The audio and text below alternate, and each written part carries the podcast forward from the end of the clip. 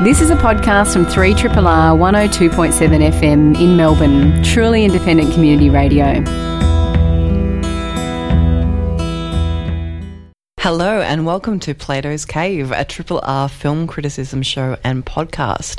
I'm Sally Christie, and in the cave with me tonight we have the fantastic Emma Westwood. Oh, thank you, Sally. now I have to live up to You've that. got to live but thank you. I've got high expectations of you this episode. And we welcome back Flick Ford. Flick, it's been a while. It's I nice to have you back. It's Flick. It's been so long, but it's lovely to be back. It's good to have you Thank back. you for inviting me. Um, before we get into the films that we will be talking about tonight, I feels like that we're starting every show this way the last few weeks, but we've lost another great over the weekend, which was Agnes Varda, who was one of the pioneers of French New Wave cinema. So, um, Flick, did you want to comment a little bit on her fantastic work? Yeah, so it's been a it's been an emotional week. So on Friday, she passed away after a relatively short battle with breast cancer. I think most people will be familiar with her. Um, rec- well, sh- there's a documentary made with French photographer and muralist JR that played at MIFF in 2017 called Faces Places. But she's also referred to uh, very affectionately as the mother of French New Wave. So um, lots of amazing films. Perhaps one of my favourites is Cleo from Five to Seven, 1962. Um, an amazing, amazing woman. Yeah, she is, and uh, yeah, it's like I said, it feels like every week lately we've been starting off the show on a sad note. I know it's very sad, but I guess um, you know we're, we're, we're reaching that time in cinema history where uh, a few reach, you know, they hit that stage. Unfortunately, Yeah, and you know she was ninety and left a great body of work that has influenced many. So we've got that to be grateful for. So um, on tonight's show. We are going to look at Jordan Peele's highly anticipated Us. And we are also going to take a step back to 1961. We are going to start looking at a retrospective film each week. And the first film of our retrospective selection is The Misfits, which is the final completed film for both Marilyn Monroe and Clark Gable. Um, but first, we are going to look at Claire Denis' latest offering, which is High Life. So, High Life, far, far beyond our solar system, Monty, played by Robert Pattinson, and his infant daughter Willow are drifting closer to a black hole where all time and space cease to exist. They are the sole survivors of a prison crew where they were treated as human guinea pigs. Willow uh, is an experiment fathered by Monty against his will to Boyse, played by Mia Goth, after the deranged Dr. Dibs, who is played by uh, Juliette Binoche, has harvested his sperm. Um, Emma, we saw this together last night. What are your thoughts on High Life? We did. Well, it's interesting uh, opening with this tribute to Agnes Varda because uh, Claire Denis is another amazing French filmmaker and a, a, a- female French filmmaker who's been um, who's not at the start of her career, although I feel that she has a lot more to offer us. She's she's still got a little bit of grunt in the engine. I think. I hope so. I can't see that um, it's evident that she's slowing down from her film output anyway. Uh, this comes off the back of Let the Sunshine In, which I was lucky enough to talk about in our summer summary show. And it couldn't be more of a different film. I really. haven't seen Let the Sun Shine In. I've only seen the, you know, promo poster. Just looks like the complete opposite movie. It is. It yes. This is playing opposites. Let's Mm. just say, uh, i- i- in every way, not only in subject subject matter, but in style. Uh, where we have um, with uh, Let the Sunshine In, we have something that's far more linear in style, and with uh, High Life, it seems to it jumps around a lot in the presentation of the the narrative. Uh, I think that it can it might be for some people. This is a very, very clinical feel to this film. This is the first time that she's done a sci-fi outer space film. Claire Denis is one who's not scared to tackle new subject, which is a subject matter, which is very exciting.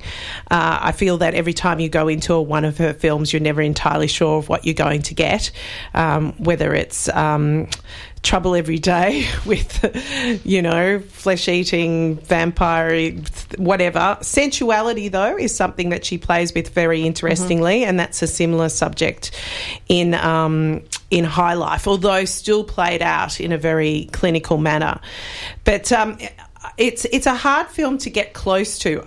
I like this film, but I don't feel like it had the emotional impact that I would usually get from even something that I I got from Let the Sunshine In, even though the characters weren't particularly um, endearing, shall we say, in Let the Sunshine In.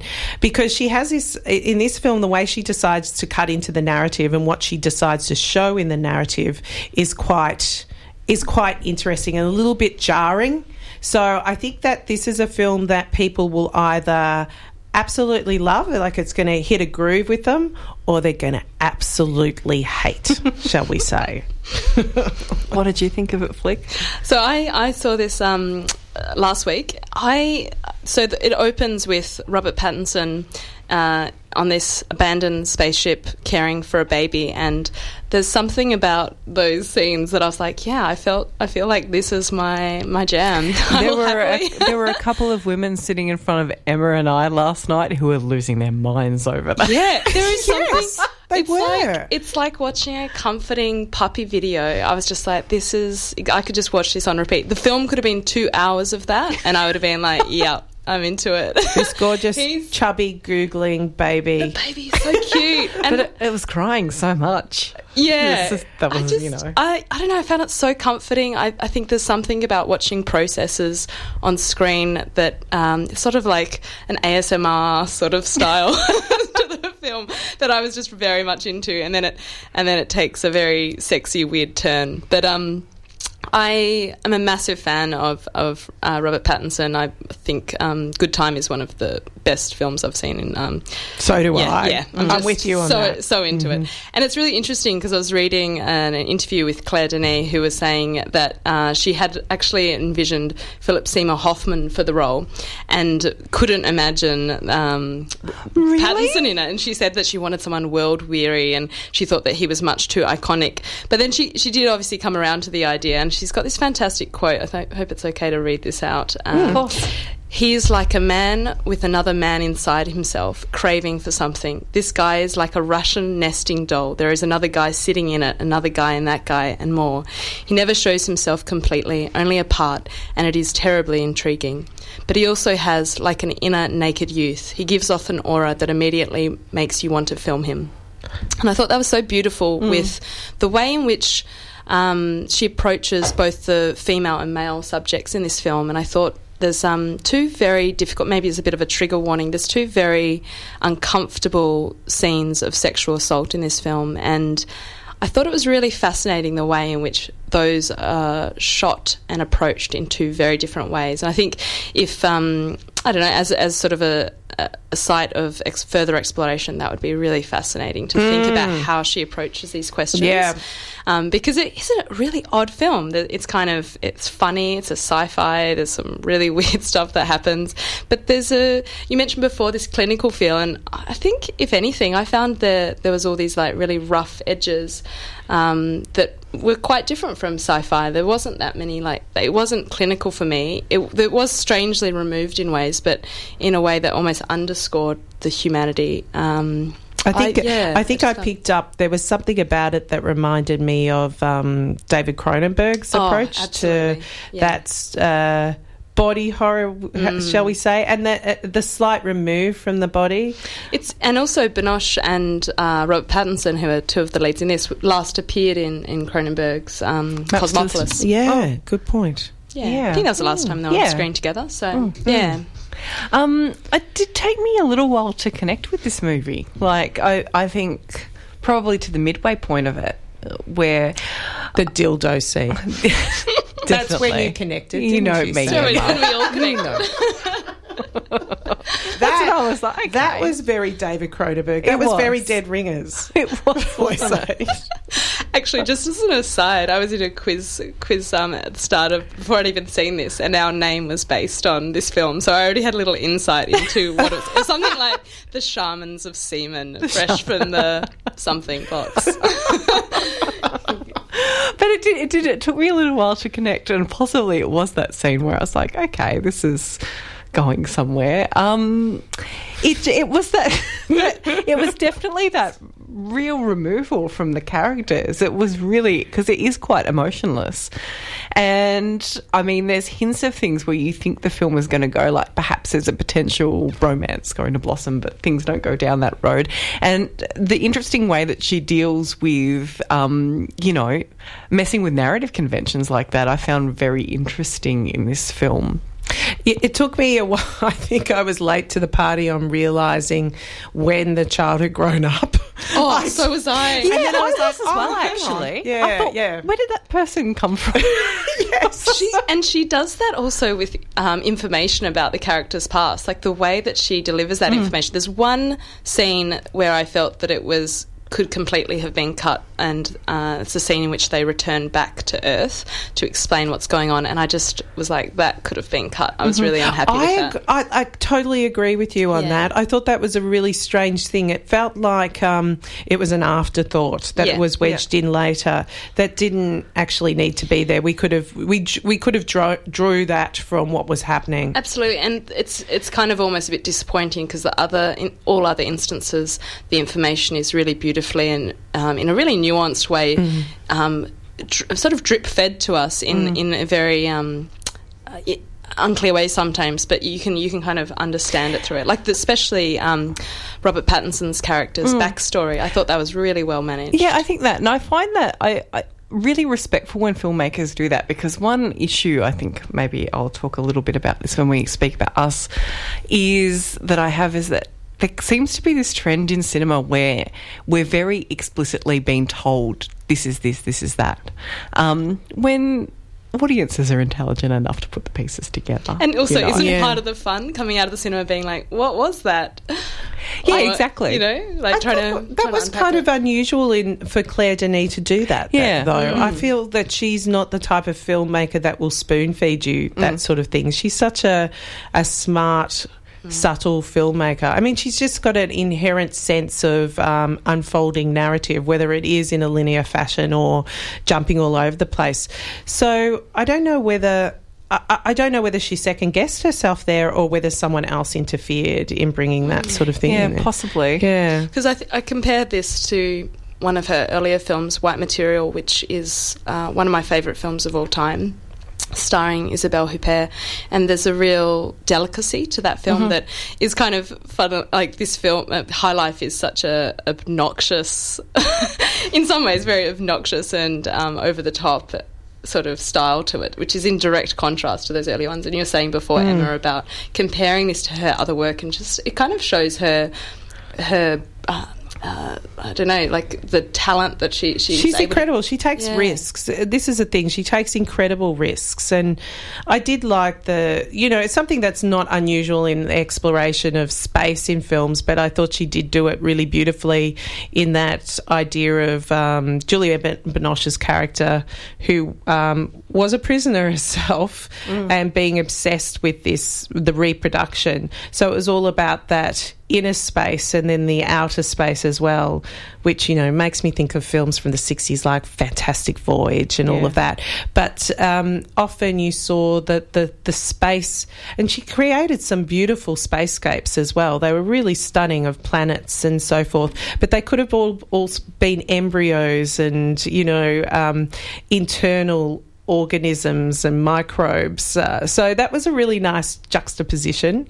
And then even in the spaceships, the way the, the spaceships were designed, these look like big shipping containers mm. flying through space. Yeah, it was a really it was a very interesting film and I've like I said, I only saw it last night, and I still don't one hundred percent know how I feel about it. But you know, that's that's yeah. I nice agree, thing. Sally. Yeah. I'm I'm like that yeah. too. It's not something that you come away from, or I came away from going, oh wow. Mm. But it it sort of bubbles away. Yeah. Mm. Yeah. So, if you are interested in seeing High Life, and it is a very interesting film, there are many screenings happening now at the Alliance Francois Film Festival. Francaise. Francaise. Film Francois. Um, so, jump on their website. Um, like I said, they've got quite a lot of screenings happening um, throughout their festival and see when it is screening next near you.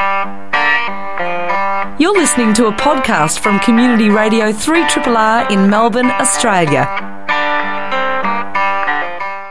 Which brings us to our next film, which is Us.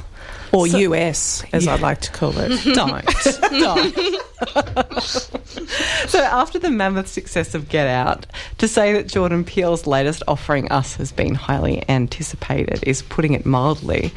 So, Us focuses on um, Adeline Wilson, so accompanied by her husband, her son, and her daughter. Um, Adelaide Wilson returns to her beachfront home where she grew up as a child. She's haunted as a trauma- uh, by a traumatic experience from her past, and she grows increasingly concerned that something bad is going to happen. Her worst fears soon become a reality when four masked strangers descend upon the house, forcing the Wilsons into a fight for survival. And when the masks come off, the family is horrified to learn that each attacker takes on the appearance of one of them.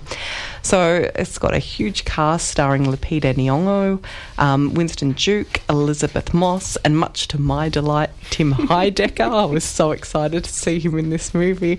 Um, so, Flick, did us live up to your expectations, or if you had any expectations? Yeah, so I am a scaredy cat, and I was a bit nervous about seeing this one, but I went along to Nova last night and checked it out. I did power eat uh, popcorn during some of the more hectic scenes, and still feel a little bit sick from like all the M and M's and popcorn I was stuffing in my mouth. But um, I I loved this. Like I was, I kind of thought that I would. Um, and I was, uh, I've actually spent most of today uh, re-listening to the soundtrack. So that, that tune we just played is very much uh, been playing through my, my stereo today. But I, um, I just think it's amazing. I, I find Jordan Peele endlessly fascinating, and I think that um, from the very first scene in this, he's he's claiming this really fascinating space in cinema right now. Um, yeah, I think I, I kind of went in already a big fan and it, it definitely delivers like I yeah I'm, I'm I've been uh, poring over every all the different um, breakdowns and, and approaches and all the Easter eggs and I've just been living in that world today I was feeling a bit unwell and I was curled up in a couch with There's lots of it, isn't it? yeah Um, so we were much. we were just discussing while the track was playing that this movie is going to be difficult to discuss without giving away spoilers, and we're not going to give away any. No. But it's still it's still I think going to make it for a more very much restricted conversation. Yeah, we won't give away spoilers at all. Uh, I, the, the that was the restriction with Get Out as well. But And Alex blew it, didn't she? she did. she just came out with it. I just tried to pretend it didn't. Happen. That is happen. a criminal offence it really is She's not listening, so we can bag her. No, um, the yeah, I know what you mean, um, uh, Flick, when you talk about uh, Get Out and the, the, the, excitement around this film coming out. It's it's look, it's been massive.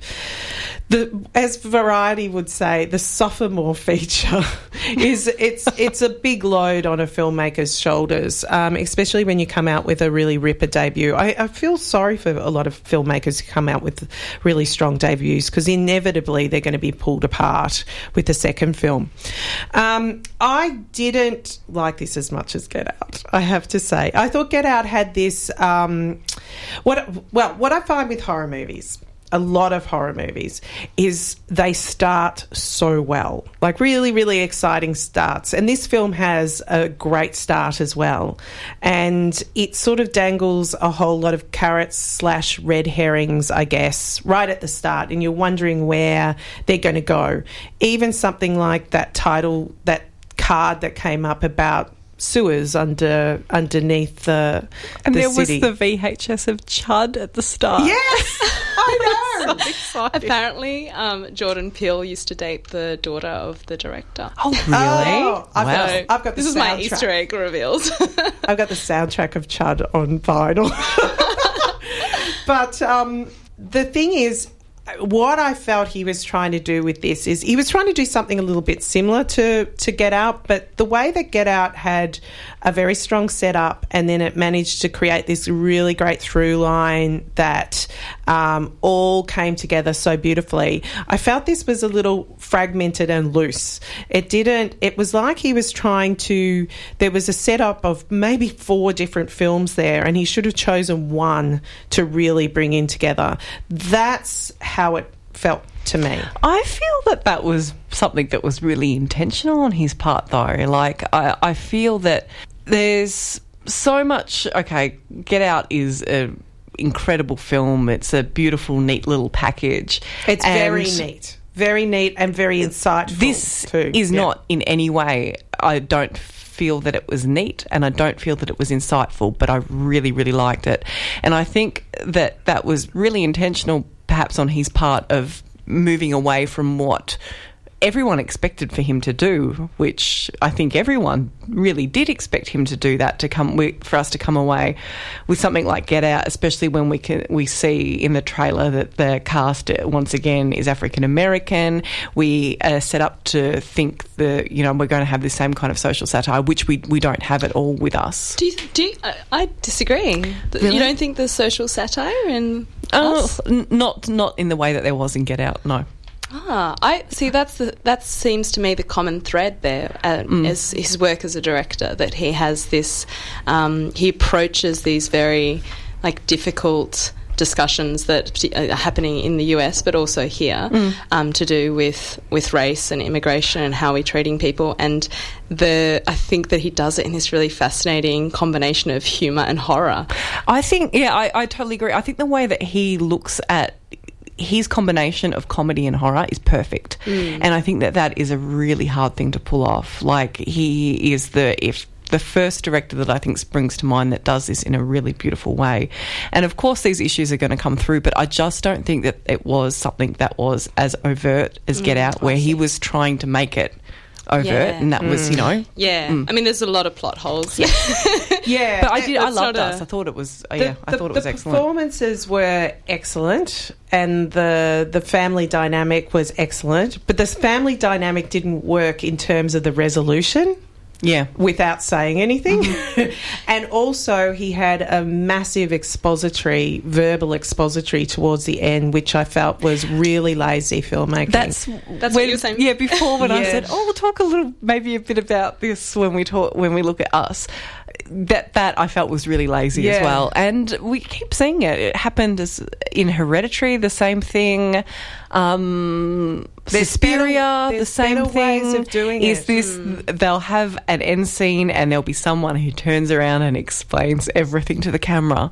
We don't need that. No. know, is we quite- don't need yeah, that. Yeah, that Yeah. definitely is unnecessary. I feel like um, one of the things that really stood out for me was, and we're talking more about perhaps his style, would be the music choices were just so strong. Like Oh, I amazing. just I loved the way in which there was this fantastic, um, just this beautiful connection between what was happening on screen and the music choices, where they would sometimes add a huge amount of lightness or this really almost like contrapuntal sound, where it was just uh, creating this um, Yeah. dis-ease between the two. So I- yeah, I think amazing use. One of the interesting tracks, especially, and it, it's right at the end, was Minnie, Rippert- uh, Minnie Riperton's Les Fleurs. And if anyone knows it, there's something about that song that is so joyous that it was a really interesting placement Mm. to put it at the end. And I think that brought in a whole extra dimension to the end of that film. Mm. Actually, I was yeah. trying to work out. I was really conflicted. It, it kind of because that song hits emotional buttons for me. So then to have it in that context was really odd.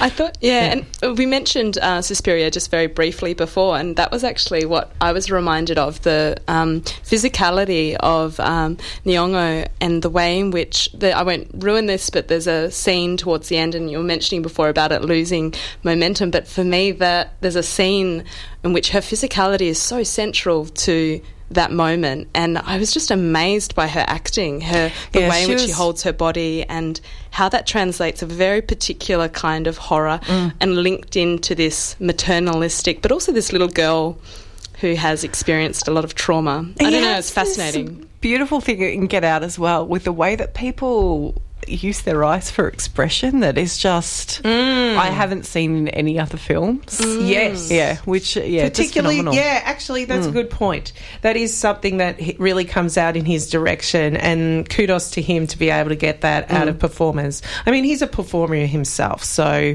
you know no doubt he brings some sort of intuition uh, through into his directing with that. But i did want to there were so many parts that i wanted to that was set up so well that I wanted more from. And one really, stra- this might seem really strange, but I freaking loved it. Was the rabbits at the in the title sequence, Yeah. and I wanted more from those rabbits. We've had rabbits a lot lately. The favourite. They're know, popping up everywhere, aren't they? But they are fantastic, and there are always more of them. yeah, Apparently, apparently he added them in because he's like, "Oh, rabbits are really scary. Why doesn't anyone realize how scary they are?" And I'm like, "No, I hear you. I find them terrifying. I don't like them. I'm not a big rabbit fan. Ah. Sorry, They're really soft though. They're nice. They're Oh, nice. weird eyes. Three Triple R. Um, just before we dive into our next film, I just wanted to mention that it's the 1st of April, so it is the start of April Amnesty here at Triple R. I know. So, this is, if you missed Radiothon, this is a really great time to subscribe. Um, here at Triple R, we're all volunteers. We rely on your subscriptions to keep going. Jump onto our website to see different ways that you, you can subscribe, and there are some excellent prizes that are happening with Amnesty International.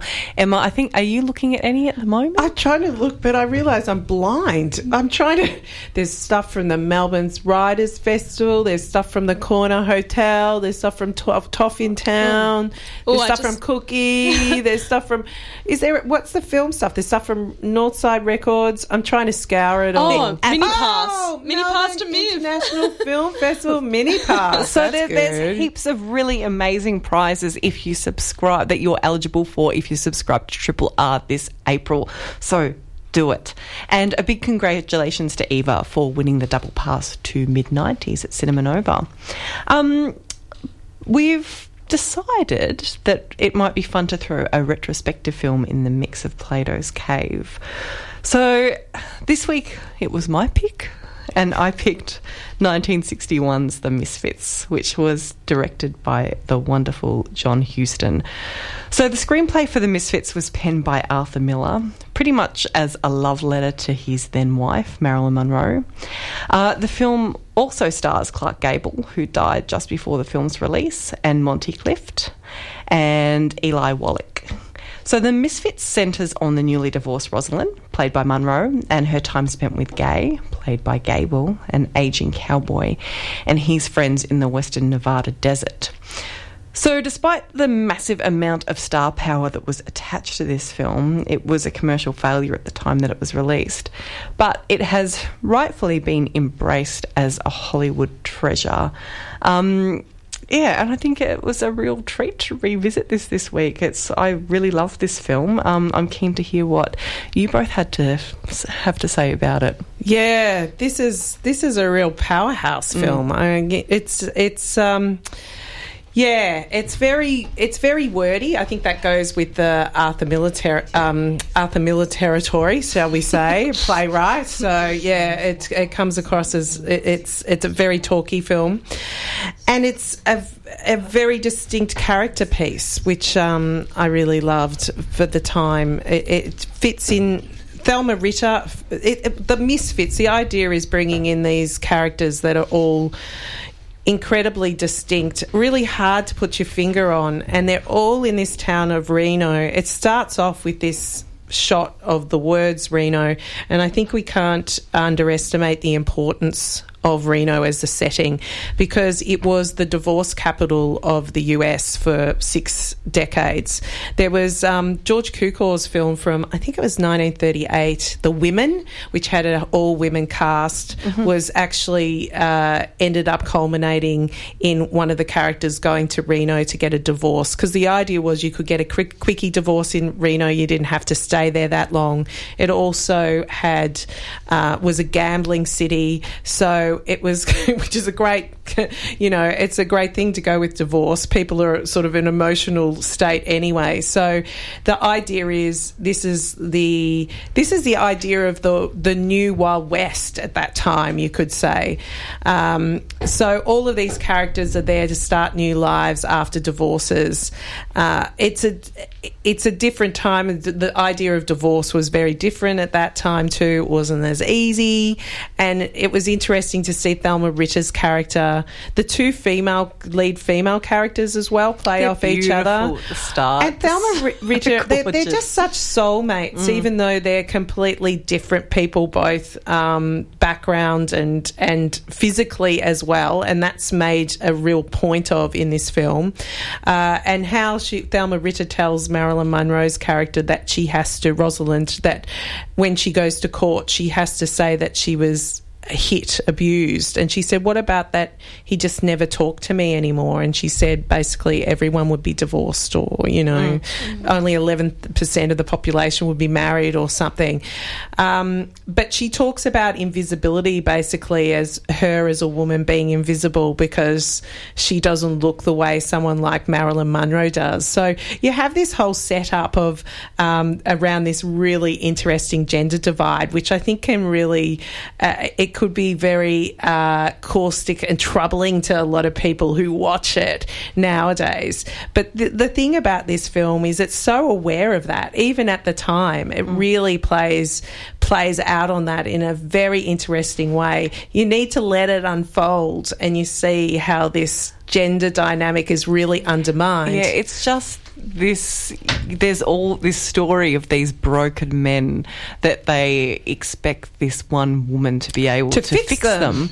and they say And, that that she yeah. makes them feel good Yeah. to be around That's her. her sole purpose is to make these men feel better when she is this incredibly deep, beautiful, empathetic soul. Yes. You know, and you know, essentially makes them feel worse about themselves because of you know ac- acts because she going on. challenges them. Yeah. but when they see her on the uh, on a surface value, Mm. And it's essentially, really- it's it's her challenging their masculinity. Yes. it is becomes this whole big uncomfortable thing, and it's oh God, it's such a good film, and they're all like I said, it's got this incredible star power, and everyone involved in it was so really fragile when they were making it. Oh yeah, the Like- stories about it are ridiculous because I mean you have the three three of the stars who all um, died within you know a few years of the film. So Yeah. obviously. Um, you had um, Gable died ten days after the filming finished. Um, Monroe was a year later, and then Clift was about what five years later. From I think even less abuse. than that. Or was it? Mm, yeah, yeah, I think even less than five yeah. years, yep. So you have this weird sort of Mm. situation where the events outside of the film have informed it so much, and when you're watching it. Especially as it's a sort of you know retrospective review that we're writing about it, so Mm. we understand all of these. That you know it, it adds a certain um, narrative to it that wouldn't have maybe been made aware Yeah. of at the time. And also, um, uh, Arthur Miller and, and Monroe uh, divorced. I think it was a I think it was a They week. were breaking it up. After? Yeah, they were breaking up after across premiere. the film. I think she she saw it as I don't think she was very happy with it. Although it's a wonderful performance from her, she's just she- amazing. they're, they're all incredible in it, and Yeah. I, I am a fan of Marilyn Monroe. Like I, I, I really love her, and seeing her in this film, she's just an absolute powerhouse. what about the paddleball scene? Isn't that love it. great? Absolutely love The it. shaking the ass and Uh, all the men so looking at her, leering at and her. And it was this kind of role that she had begged for her entire career, where something that we, that she was, you know, could be a serious actor in it, rather than playing, you know, the girl in the Seven Year Itch, which is an equally fantastic film. But um, and she is phenomenal. And Mm. I read somewhere that Monty Clift wouldn't rewatch this film because he thought that his performance was terrible. But they're all amazing in it. I think it was only Clark Gable said that this was the best performance of his career. I Yeah. read I read a thing where actually the night before Monty Clift passed away, his private nurse um, noticed that it was playing on the TV, and he said, "Should we watch The Misfits?" And he said, "Absolutely not."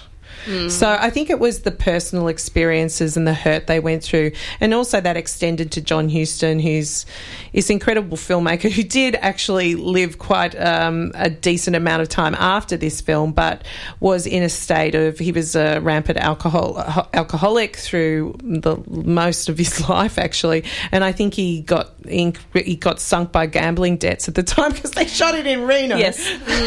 how, how, yeah. And the, the studio had to actually bail him out. Yeah, it seems like the production history on this film sounds like an absolute nightmare. It's freaking nuts. It's mm. nuts. And even that you see Kevin McCarthy, who I, I absolutely adore from a, the original Invasion of the Body Snatchers, mm. is Marilyn Monroe's husband that she sees on the, the steps when she mm. goes up for a divorce. And he was Monty Clift's best friend in real life. I think he was one of the ones that had to attend the accident that he nearly died from, um, you know, a few years before his actual death. But yeah, so this film plays in the, the meta stuff. That it's it's kind of like it's um, it to read about it as well just informs it so much more. But it could have gone in just this way of playing out as a character drama, but then it kind of hits what I think is very John Huston, which is the the Wild West side of it. Well, oh, that And, was yeah, that was the favorite. I feel like that That's- really makes I the film. I the, agree. The Yeah. scene with the the Mustangs, I Yeah. think, stood out to me as a really beautiful moment in cinema. I I wasn't actually that on board with the film until that scene. Like I I. I was finding it hard to place it. I felt like the dialogue was a bit too wordy, and I, I wasn't. Mm-hmm. Um, I was getting a little bit tired of the the men are all kind of repeats of one another in, Yep, in yep. different ways, and I wasn't yeah I, I wasn't enjoying it that much but then the, the mustangs come into it and you see them hunting down these wild mustangs and there's so much beauty in how that scene translates something about each of those characters that the dialogue doesn't Yeah, and it's so difficult. Like it's um to rewatch this, I found it really hard. Though, and it is. It's incredibly beautiful, and the cinematography in this movie is absolutely amazing. Uh, but when they are there with those Mustangs, it's a difficult watch but it is this and you see this beautiful nevada desert you know this beautiful landscape with it as well. It's also an interesting exploration of masculinity and the change in masculinity of the time because it shows how see America was set up on these um, cowboy the cowboy um, persona the ca- the romance of the cowboy uh, and John Huston also was involved in you know western films and this was kind of bringing in the demise of the cowboy almost and see they were trying to they were losing their place And we see and this, she challenges that, that, big struggle with Clark Gable trying Yeah. to cling on to what is aging and dying within Exa- him. yeah. But it's such, yeah, it is. It's an incredibly beautiful film, one of my favourites. If you are interested in um, revisiting The Misfits or visiting it for the first time, it is uh, streaming on Stan. It's also easily available to buy on DVD and Blu ray. You've been listening to Plato's Cave on 3 Triple R with Emma Westwood, Flick Ford, and myself, Sally Christie. On tonight's show, we discussed High Life, Us, and The Misfits. High Life is screening as part of the French Film Festival. Us is on wide release, and The Misfits is streaming on Stan, or you can grab it on DVD. Uh, in the cave next week, we will be discussing Jonah Hill's directorial debut, mid 90s, and the highly acclaimed experimental piece, The Green Fog. And we're also going to talk about our intro track, Hitchcock's Vertigo, which is exciting. So you can subscribe to the Plato's Cave podcast via iTunes or wherever else you find your favourite podcasts. A huge thank you to Faith Everard for panelling at uh, the show tonight and also editing the podcast. This has been a podcast from 3RRR 102.7 FM in Melbourne. Truly independent community radio. Want to hear more? Check out our website at rrr.org.au.